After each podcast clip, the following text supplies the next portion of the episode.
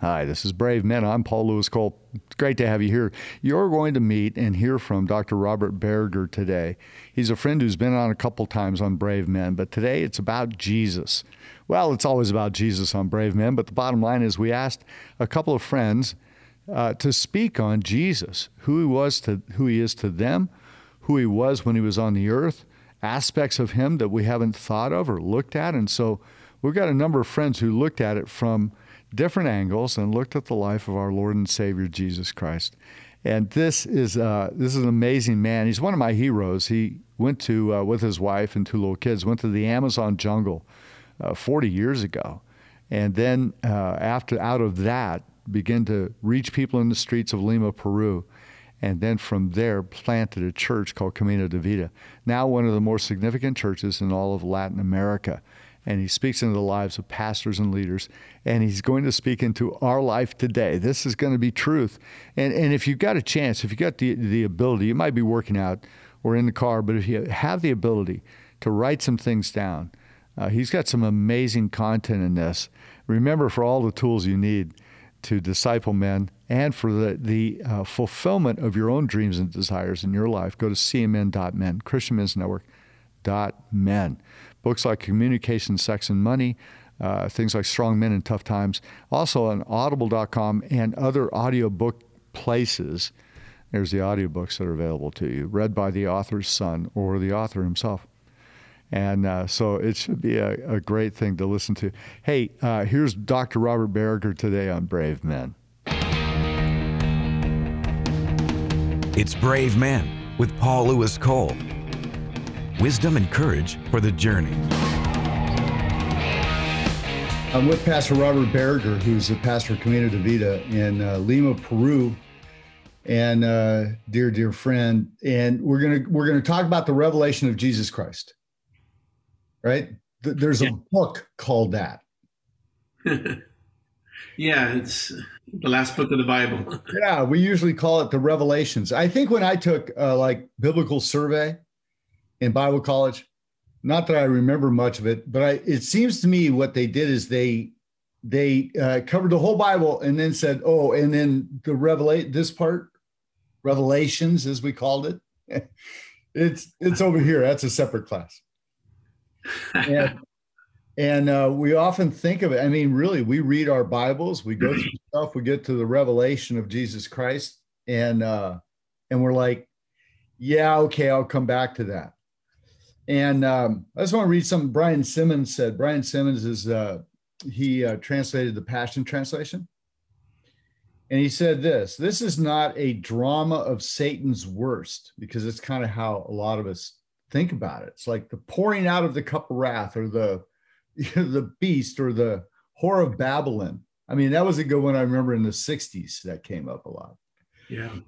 And uh, this is not a drama of Satan's worst, but a supernatural drama of God's best, pouring through his beautiful son, Jesus Christ. And um, so, Robert Barriger, Lima, Peru, Camino de Vida, you are considered um, basically an expert specialist, whatever you want to call it, on the book of the Revelation of Jesus Christ. Tell me, where'd that come from? And, and do you agree with Brian, or is it you know, I read one person, I very well-known person who said, "This is the picture of how God's going to basically nail you if you're not a good person." no, um, absolutely, I agree with that statement. Um, it's interesting. I I got into the Book of Revelation probably 45 years ago. Wow. Or longer. Uh, I went through Bible college in San Diego and our pastor began to teach, or his passion was end times, book of Revelation. And he taught the Revelation class in the Bible college. And his take on it was different from what we'd heard in those days. You know, back in the 70s, it was the late great planet Earth, Thief in the Night, right. a lot of these things. And he had a different take. So his take was at first confusing to me. But when I graduated Bible college, I began to teach in the Bible college, and he gave me the book of Revelation to teach. So I figured this is 45, 48 years ago, I figured I better really get my own conviction on this. Yeah. Um, and from there, it began just developing. It's right now, it's uh, my favorite book in the Bible. Wow. And it's interesting because how you said that, and I'll give you a few reasons why, real quick. Yeah. But when you said the revelations, if anybody was in my class, I've taught this in Bible school, literally physical classes for over 30 years. And if anybody said revelations, they immediately flunked the class. it's not revelations, it is one revelation. wow. And it's not uh, a revelation of the end times, it's a revelation of Jesus. It Wow. includes the end times.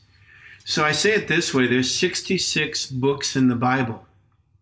65 of these books are written from earth looking to heaven, where God mysteriously moves. There's only one book written from heaven looking to earth, where we see the church literally as Jesus sees it. Wow. And in this book, it's the book where we see um, that we really are more than conquerors in Christ Jesus. Hmm. When you understand the purpose of the book, so uh, Revelation, uh, and you know, we just passed the holiday Easter, the Great Resurrection celebration. Yeah, we're in the Easter season, which is why we're spending a lot of time talking about Jesus between Easter and and uh, Pentecost Sunday uh, here with Christian's Network, and that's Yeah. that's the emphasis here is is the Easter season isn't just you know like we did a day. Yeah, It's, it's every day, and this Easter season is a highlight basically of the church.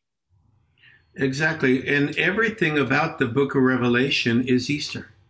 Mm. Wow. It, uh, we're seeing Jesus not as he was, but as he is. Mm. So everything about this book, um, if we go to the very the very first chapter, uh, ver, verse in chapter one explains it, Yeah. where it says the revelation of Jesus Christ. The revelation of Jesus Christ. It's not a revelation of the end times. It includes the end times. Okay. And the key is the word revelation, which comes from two Greek words, apo, which means take away or removal, and liptico, which means veil. It's the word we get apocalyptic. It's Wow. interesting how we get the word apocalyptic today and we turn it into some end times beast and, you well, know, we think of scary it as war. the apocalypse, and then you know our friend Tim LaHaye hmm. wrote, you know, the Left Behind series yeah. With Jerry Jenkins, and and you know that thing, and I I remember growing up uh, back in '60s, '70s, the Chick tracks, you Yeah. know, where you're you're done, man, and six six six, and it's gonna be stamped on your forehead. And most basically, now what's funny about some of that stuff is it, it you know, uh, being in one sense, maybe it was good because it scared the hell out of us, right? Yeah. But but man, it was like a lot of those prophecies were like uh, by the year uh, 1999 or by the year 2001. Here we are, 2021, and um, and we're living in some of these things. So go ahead. So the apocalypse. I mean, for a lot of us, it that word is like, man, that's scary, man. Yeah, it's, it's it's interesting how it's taken on that connotation of the beast of uh, that great end war uh, Yeah. at the end of the age. But the word apocalyptic, the literal translation is the unveiling. Wow. So when you think of what it starts out with one one, it's the unveiling of Jesus Christ. Wow. It's not um, the unveiling of end times or the unveiling of the beast or the unveiling of the last seven years of church history uh, at the end of the age. It's the unveiling of Jesus. Well, that's what So- Brian Simmons says, who translated the Passion. Uh, Yeah. he said th- his opening line, and that's why this is a great. So thank you for helping me because it says this is the unveiling of Jesus Christ, is how he did it in the Passion. Yeah, exactly. Now, the NIV says a revelation from Jesus Christ, which God gave him to show his servants, which must soon take place. Well, in a sense, that could be true. One of the other things I would say is who is the author of the book of Revelation? Wow. It's not John. No, right. It's Jesus. yeah, because John said, and this is to, to, to me, this is the credit to the credit of the Apostle John who they couldn't kill. And, and historically, we're told that he was put in a vat of oil or boiled in oil and, and he came out with baby skin. They couldn't kill him. So they stuck him on an island, right? Mm-hmm. Off the coast, Patmos, under Roman guard, and said, Well, good, got rid of him because all the other disciples were dead. And they put him on an island. They go, Good, and we'll never hear from him again. And then the beauty of the first chapter for me, in a human sense with John, is it says, On the Lord's day, as I was worshiping, and here's a guy under great duress, stress, Roman guards, in probably not in a good situation in terms of his living conditions, his room.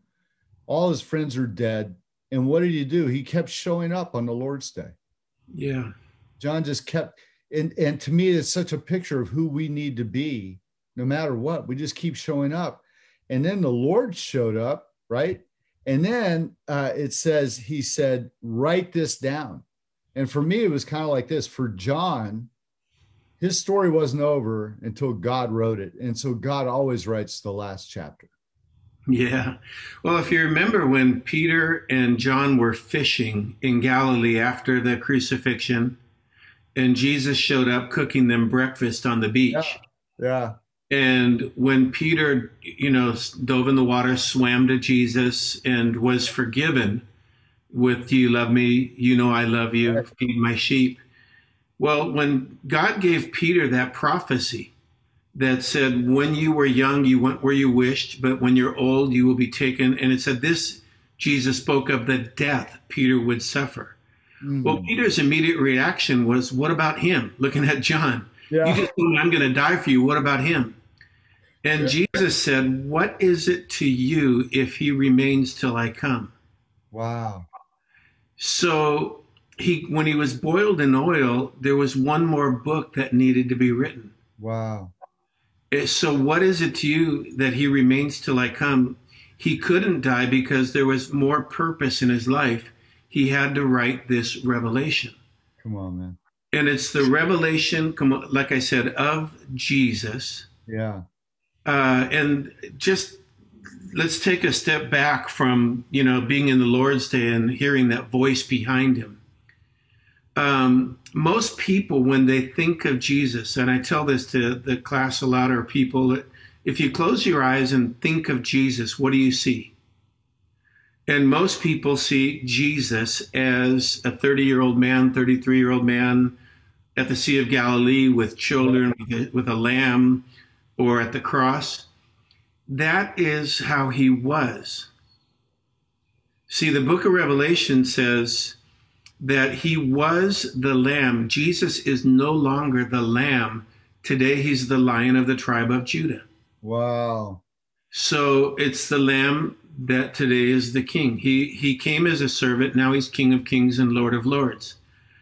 So we think of him as he was. And that was John. The last time John saw Jesus physically right. was at the Mount of Olives when he was taken up, uh, and then a cloud hid him, as it were. That was the last time John saw him. Mm. Uh, that was it until Revelation 1 1, where uh, the Bible says, in the Lord's day on Sunday, he was in the spirit. He was in a place of worship, probably in a cave. Mm-hmm. He's a very old man, uh, you know, in his 90s probably. And all of a sudden, he hears a voice behind him. Wow. And I love this because the Bible says he turned to see the voice that spoke with him, that sounded like a trumpet with many, of many waters. And when he turned to see, the first thing he saw was the golden candlestick. Mm. And then he said, in between the branches of the candlestick, one as the Son of Man. Now, one uh, Revelation 120 says the candlestick are the seven churches.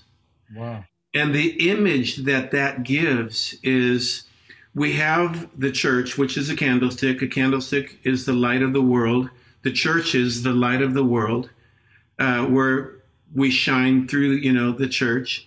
Um, the, the next two chapters, two and three, show some churches shine brighter than others. Some the light is dim. Some a couple the light went out. Uh, but in that letting the light shine, Jesus was walking in the midst of the church. Wow. So when he sees Jesus, he didn't see the Jesus he remembered, brown hair, 30 to 33.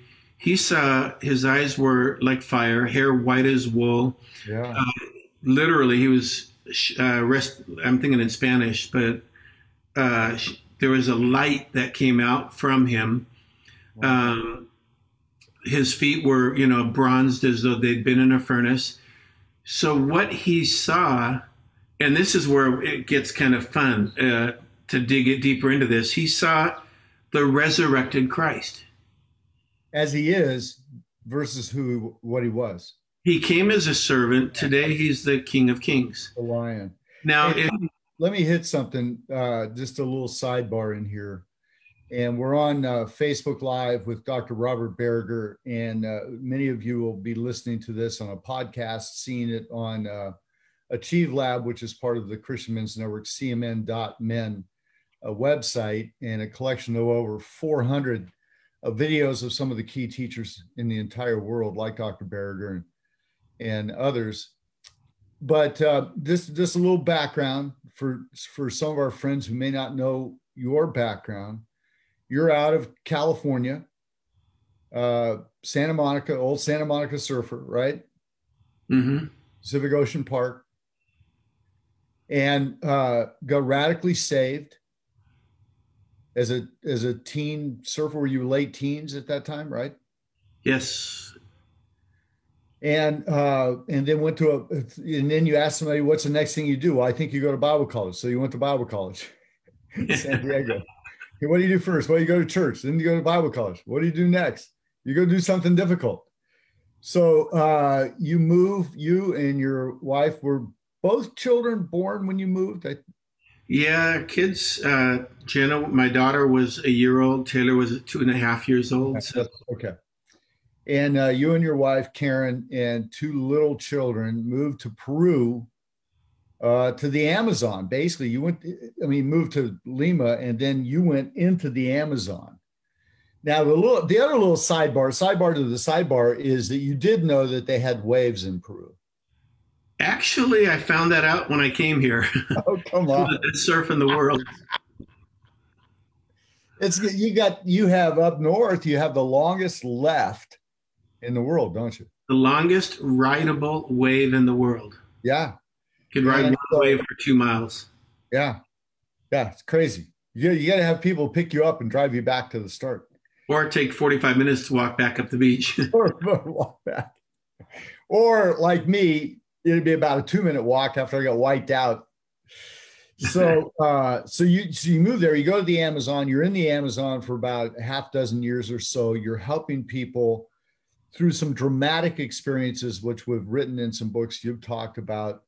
Um, you end up starting a church with a bunch of young people the church has grown and today it's uh, Camino de Vida, one of the most significant churches in all of Latin America. And uh, and you are also now Peruvian, you and your wife, right? And, well, if we are what we eat, then we are, but we're still American citizens. Oh, yeah. We're here on a religious visa. religious visa. Okay, that's it.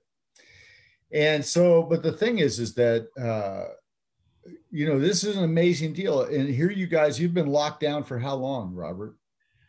Uh, right now, 13 months. 13 months. hmm in that 13 months in in this nation of peru uh, where a lot of people are at the poverty level and whatever uh, your church has done amazing outreaches because i watch it on uh, facebook and and so forth You've done Servolution all over the nation, help people that were hurting, and and uh, and had to go online with church for now 13 months. And in the midst of all that, you've had people accepting Christ on a weekly basis. Yeah, we um, one of the stories that I love to hear is we have had people now that have given their life to Christ online. They went through our new believers class online.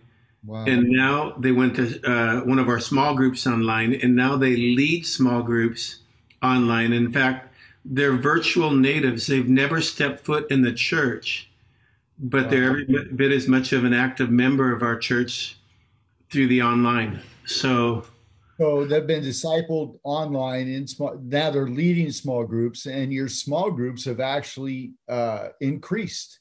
Yeah, yeah, we more than doubled the small groups. Um, now, when we talked that, you know, that's you know, if you had four groups and went to seven or eight, that'd be amazing. But you had hundreds of small groups, and they've gone into over a thousand, almost two thousand now. Yeah, we had right around 750 small groups, and now we're, you know, 1,500 plus yeah. small groups. Yeah. Um, it's just keeping people connected, and we love the, you know, the church has flourished. Like you said, um, Peru is one of the hardest hit nations with COVID. Where, yeah. as we're doing this podcast, we're still we just came out of a our like third lockdown. Um, we're probably the last month and a half have had the hardest month and a half our church has had. Yeah. We've averaged three or four members of our church that have died every week. Oh, Jesus. Members of our church. Um, so it's not been an easy time mm. during this this time of this pandemic for us. And because of the poverty in this nation, we began to figure out, well, how can we help people? So we started figuring out ways to get food to people that needed food. And in the year 2020, from March 16th to the end of the year, we served over 230,000 people. Goodness. Um, and this was just one church. And this year already, uh, in the first three months of this year, we've served like 55,000 people. It's the need is there. We find an itch and scratch it. So well, I thank God for you and Camino de Vida. And uh, people that are watching, you can give to this. Go to, is it caminodevida.com? In English, lifemissions.com. Lifemissions.com. And we can give there. You can give financially there and help uh, feed the nation of Peru. You've got some other great churches in the city. I've met a number of the pastors who are friends of yours. You, you men all and ladies, men and women, you all work together and it's an amazing thing to see because you arrived at a nation that was in the middle of um, it, it, was full of terrorism uh, almost a civil war sort of setting and now uh, things are all moving you know even with the pandemic people are being saved things being changed lives being changed it's remarkable mm. yeah it really is so, and now let's get. So, I just wanted to give everybody a little background on that, and uh, so in that sense, we see where this is coming from. So, when we talk about, let's go back into talking about the revelation of Jesus Christ. It is about Jesus, and sometimes we think. I mean, this is maybe maybe it's an American thing, you know. It's kind of like we feel like Jesus showed up on Christmas. Yeah. You know what I mean?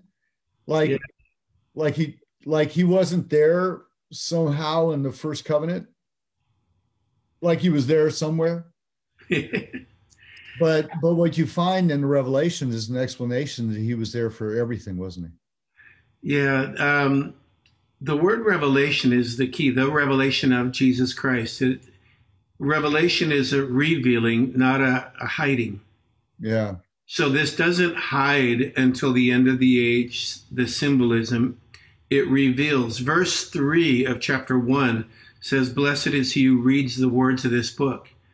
That doesn't mean only in the last seven years of church history or just before the Great Tribulation. That means anybody from John to Polycarp, his disciple, to all the great uh, leaders in church history, the Bible says, Blessed are they that read.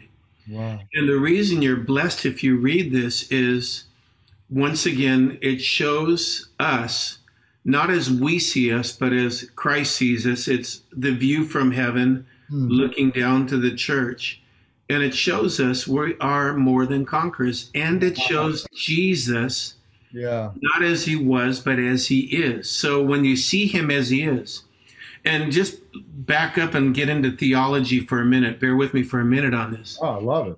When um, when Jesus came and became a man, the Bible literally says Philippi- Philippians, Philippians, I'm in Spanish again, Philippians chapter 2, uh, it says he unclothed himself of divinity and clothed himself in the flesh of a man. Wow. So Jesus never did any miracles as the second person of the Trinity. Wow. All of the miracles Jesus did, because he submitted himself to a man. Every miracle he did, he did through the third person of the Trinity, the Holy Spirit or Christ. Now, Christ is not a last name. It wasn't Mary Christ and Joseph Christ with their son Jesus Christ. Christ means the Messiah or the anointed one. So everything Jesus did, he did through the power of the third person of the Trinity. Why? Mm-hmm. Because he later said to us, The works that I do, you shall do also, and greater Yeah. works Yeah. because I go to the Father. And he says, I will send him to you, the Holy Spirit. Uh, it's where Paul said, Don't you know that you are temples of the Holy Spirit? So bear with me for a minute on this. Uh, it says, and this is just, uh, I love this going through the exegesis of this or going through the scripture, interpreting scripture, because who John saw uh, on that day when he turned to see the voice and his hair white as wool. Uh, in the book of Daniel, it has the same description, and he's called the Ancient of Days. Mm. I love the term for Jesus, the Ancient of Days, Wow. because the, the word literally translates, and it's found in Daniel chapter 7, uh, verse 9, I think, but it says, when he's the Ancient of Days, it's he who is older than days. In other words, it's John 1 1 again. In the beginning was the Word. The Word was, whenever the beginning was, was before it. So the reason I want to say that is uh, he's the Ancient of Days. It says, and listen to this uh, John chapter 1, we're going to do a little bit of exegesis for a minute. John chapter 1, verse 18 says, No man has seen the Father at any time.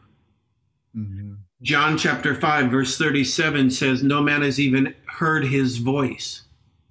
So if no man has seen the Father or no man has ever heard his voice, who did Moses talk to in the burning bush? Yeah. Jesus. Yeah, who was the angel that Jacob fought with and Yeah. called it the face of God? Yeah. Who was the fourth man in the furnace? Yeah. The Ancient of Days. The Ancient of Days. Wow. So when no man has seen the Father, but it says the Son in verse John 118, he has revealed to them. Mm. If we go back into exegesis again, it says um, John 4 24, that God is spirit. Okay, God is spirit. When Thomas, Jesus rose and he said, Unless I touch the wounds in his hand or the wounds in his side, I won't believe. And Jesus said, Touch. And then Jesus made a statement, and it's found in Luke 24 39. But Jesus said, Touch my flesh, because Jesus said, Spirit doesn't have flesh and bones. Wow. So if spirit doesn't have flesh and bones, no man has ever seen the Father because the Father is spirit. Then in the Old Testament, when we see the second person of the Trinity, which was always God as man, uh, as man, that was Jesus. Yeah. But he undressed himself of that, became a man, and when he ascended back to heaven in the revela- uh, in the resurrection, he revested or redressed in that divinity to what he was before. And that's why uh, everything about the book of Revelation is the resurrection. We're seeing Jesus as the resurrected Christ, the King of Kings, the Lord of Lords, the Lion of the tribe of Judah, uh, and we see him active in the church. That was Paul's entire message. He, Paul the apostle, when he when he preached and, and we read his epistles, he never recounts uh, a, a, lot of Jesus's parables. He doesn't go back through a lot of the teachings. He, he talks about he was he was uh, died, defeated death, and resurrected. That resurrection life was the hope that the early church preached. That was, in some ways, that was their whole message because even the stuff we read today was still being written. Yeah. It was just he's alive. He is alive. And he is hope. That was that was it. That was the message. Here's hope. So, yeah. so and that's what about, Paul said. If there wasn't the resurrection, then our faith is in vain. Wow. It's not only it's he was the first fruit, and because he rose, then we know that we shall rise as well. See, so now now I've got um, my faith is in the eternal one. My hope in Jesus is not, you know, it's not like there's a ranking, right? Mm. You know, Father, Son, and then oh yeah, the Holy Spirit. It's it's a they're all in one. And so now, okay, so now here's the revelation of Jesus Christ, but there's also like 666, right? Like, is, am I going to, you know, am I going to have to get that if I want some bread? Yeah, if you understand um, where it says the revelation of Jesus Christ, who he manifests to the church, the word manifest in Greek literally means through symbols. Okay. Okay. In other words, the book of Revelation is a book of symbols. Mm. And if you understand the symbols, each symbol has its, you find that symbol someplace else in the Bible. Wow. I've actually heard it taught at times where there's 66 books in the Bible, 65 you interpret this way, but the 66th book, the book of Revelation, has its own mystical interpretation. And uh, people get into the mystics of it, but it's really all the symbols in Revelation are found somewhere else in the Bible.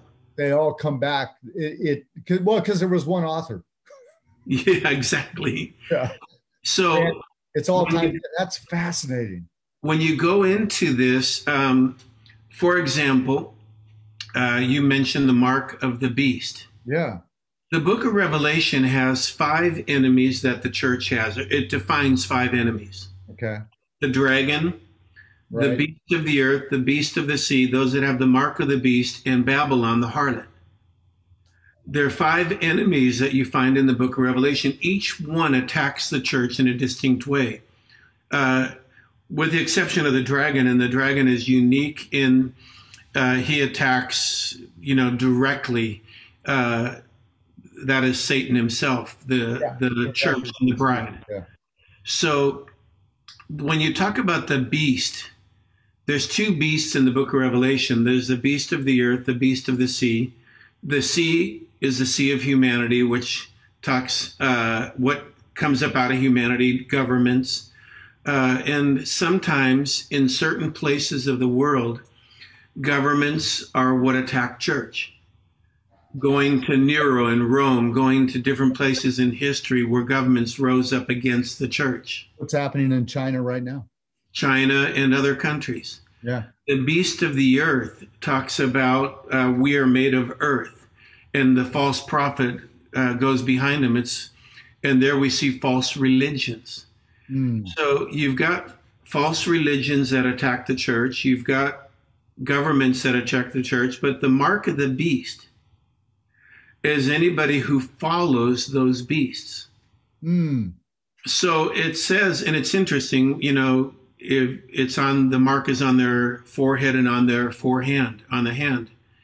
Um, and we've heard for years that, you know, there's going to be a chip that's going to be put on your hand or a tattoo or something yeah. on your forehead. Yeah. Uh, but go back to the symbolism of it. As a man thinks, so is he and the actions a man does with his hand. So in the book, in chapter seven, it says the 144,000, which is another symbol, uh, have been sealed on their foreheads. We don't have 777 on our forehead. okay, in other words, through the blood of Christ, through our salvation, we think different than the world thinks. Yeah. I don't know how many times I sit back and I think, I don't know why. How could I have thought what I used to think? Wow. My mind has been renewed. Yeah. And my actions as a Christian have changed. I don't do what I used to do. Totally. So the mark that is on your forehead or on your hand is your actions and your thoughts. And remember, this is a book written from heaven. So Mm. what you what the what a literal translation is, there are those who follow the beast. Be it false religion or false government, and there is a mark in their actions and their thoughts. Those who are following the beast. Yeah, they're marked. They're marked. Yeah, From that- Yeah, in that sense. that's- there's also a mark on us, and it, Yeah. yeah, it's our actions and our thoughts are different than those actions and thoughts of the world. Yeah, should be. Should be. Yeah. Come on. But but but but the fact is our thoughts are different. Our thoughts are different. And our We actions knew. Yeah. should be different because our mind, the minute we become a follower of Christ, the minute that amazing incarnation of Christ is in us. I heard, uh, was watching a video of Jack Frost, the author who passed away a number of years ago, but watched an old video of his and he said, uh, Who wants to get closer to God? He was teaching some people and, and, um, you know, everybody's, yeah, yeah, yeah. He goes, Well, you can't get any closer because he's already been he's already incarnated in your life as a follower of Christ. Yeah. Yeah. So now what the revelation is is to help us actually the unveiling, if you will, of our thinking, right? To begin hmm. to think like Jesus thought.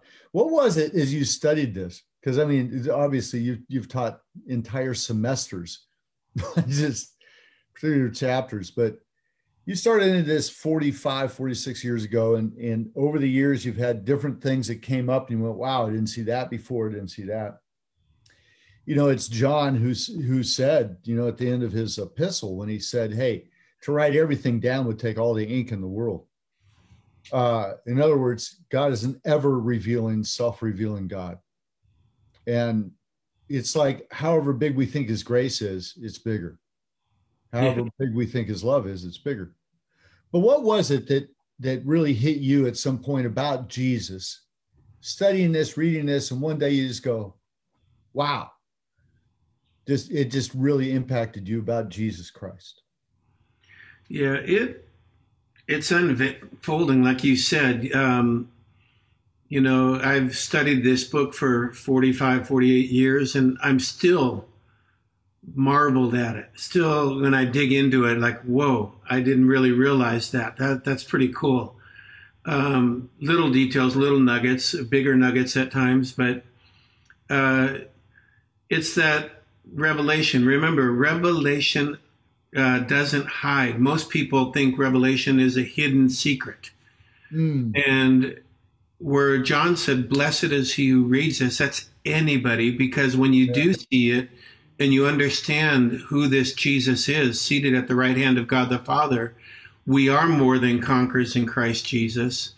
Uh, we do get the victory. Like people talk about the beast again, but it says uh, that there are those who got the victory over the beast. I'd rather concentrate on that.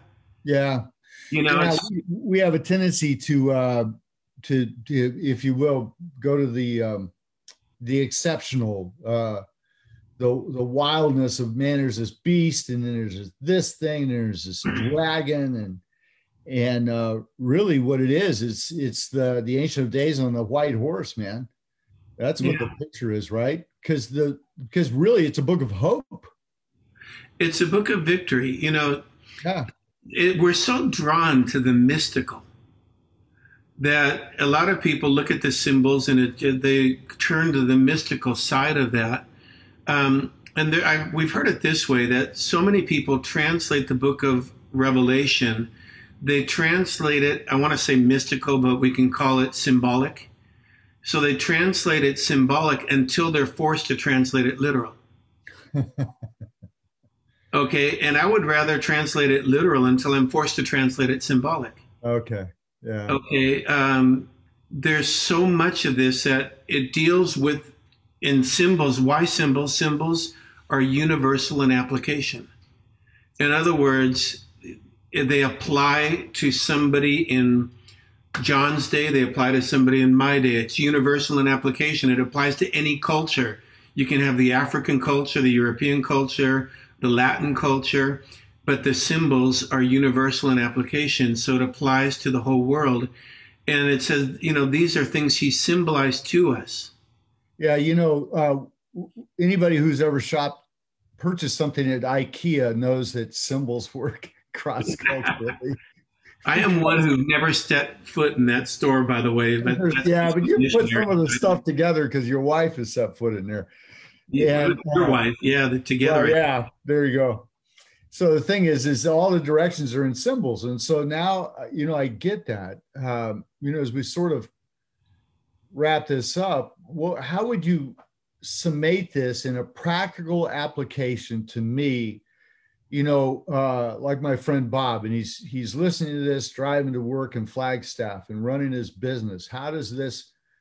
How do I make this an application in my life? I look at it this way: um, it's a behind the scenes look at what God is doing.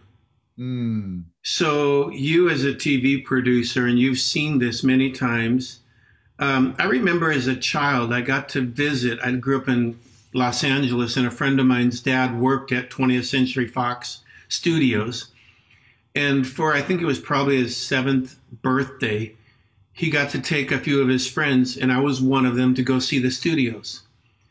And I walked into the studios, and I just wanted to see Lost in Space, you know, that original series. I wanted to see the spaceship and I wanted to see the robot. And yeah. Um, I remember walking on the set when they were filming it. And all of a sudden, I realized what I saw on TV, there was so much more behind the scenes. Wow. So much more going on. There was people everywhere, not just the three that were on the screen. And, yeah. and you know, there was eh, what you saw wasn't real so what the book of revelation does to us is sometimes what we see it shows us behind the scenes that there are spiritual forces yeah. there are demons there are angels and it's god taking the veil away saying this is what i am doing uh, you know it's not the beast it's those who get the victory over the beast it's exactly. not uh, the dragon it's he was cast out of heaven and there was found no more place for him in revelation 12 in heaven because he was the accuser of the brethren but now the blood of christ covers us. So when we take the veil away and we see all that's really happening with the the spiritual forces behind the scenes then it's like oh okay we are more than conquerors. I can get the victory. Come on. Uh, and my prayers are really being answered. One of my favorite parts of the book of Revelation is chapter 8, where it takes us through the Old Testament priestly sacrifice, where he would take the animal, sacrifice him, and then take the coal and the blood and bring it into the holy place, mix the coal with incense, and it would go before the holy place and mix it with blood. Well, in Revelation 8, you got that whole picture happening with our prayers. Wow. So, where do our prayers go? An angel takes them in a veil with the incense that's the prayers of the saints. He mixes it with the coal of the altar. In chapter 5, Jesus was crucified on that altar. His blood was sprinkled in heaven on that altar. So we see the blood of Jesus mixed with our prayers going before God. And then the book of Revelation shows two cups it's the cup of wrath and the cup of blessing. So as the world fills up the cup of wrath, we fill up the cup of blessing. And there comes a point where God just goes, like this and pours blessing over the church, revival, and judges those who oppose the church. So, our greatest gift we have is prayer. Wow. If we only knew what happened when we prayed, we'd pray more. Wow. And this is what we see. It's behind the scenes. What sometimes we pray and we wonder where, where did my prayer go? It just hit a brass, you know, ceiling. Yeah. yeah. It doesn't feel like no, you're just keep praying. You're filling your cup. Wow.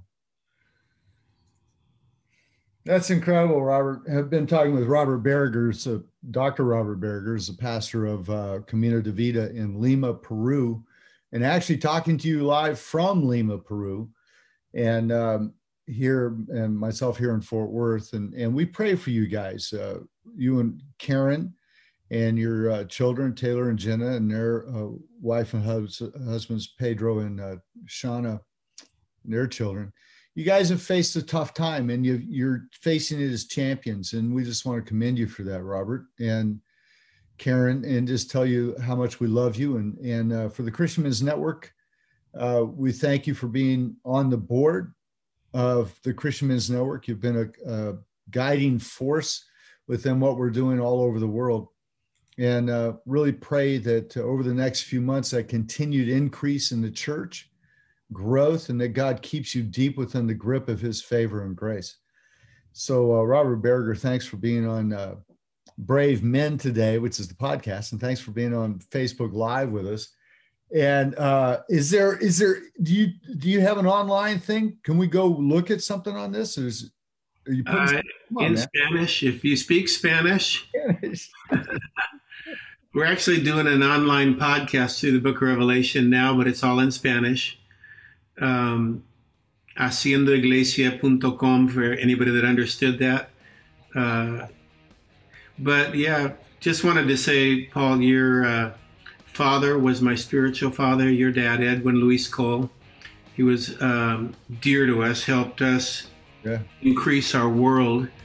And uh, you and Judy are dear friends. We're honored to be on the board, but it didn't matter if we were on a board. We just love you guys love your friendship, um, and love. We love getting to do what we get to do. Yeah, which is make a difference in Peru. Yeah, and you are. All right, I'm gonna uh, say goodbye to all my Facebook friends, and uh, somehow I'm not sure. Oh, here it is. I found the button. So I love you guys. God bless. You've just experienced Brave Men with Paul Louis Cole. Paul is president of the Christian Men's Network. Connect with Paul at cmn.men or write to him at paul at cmn.men.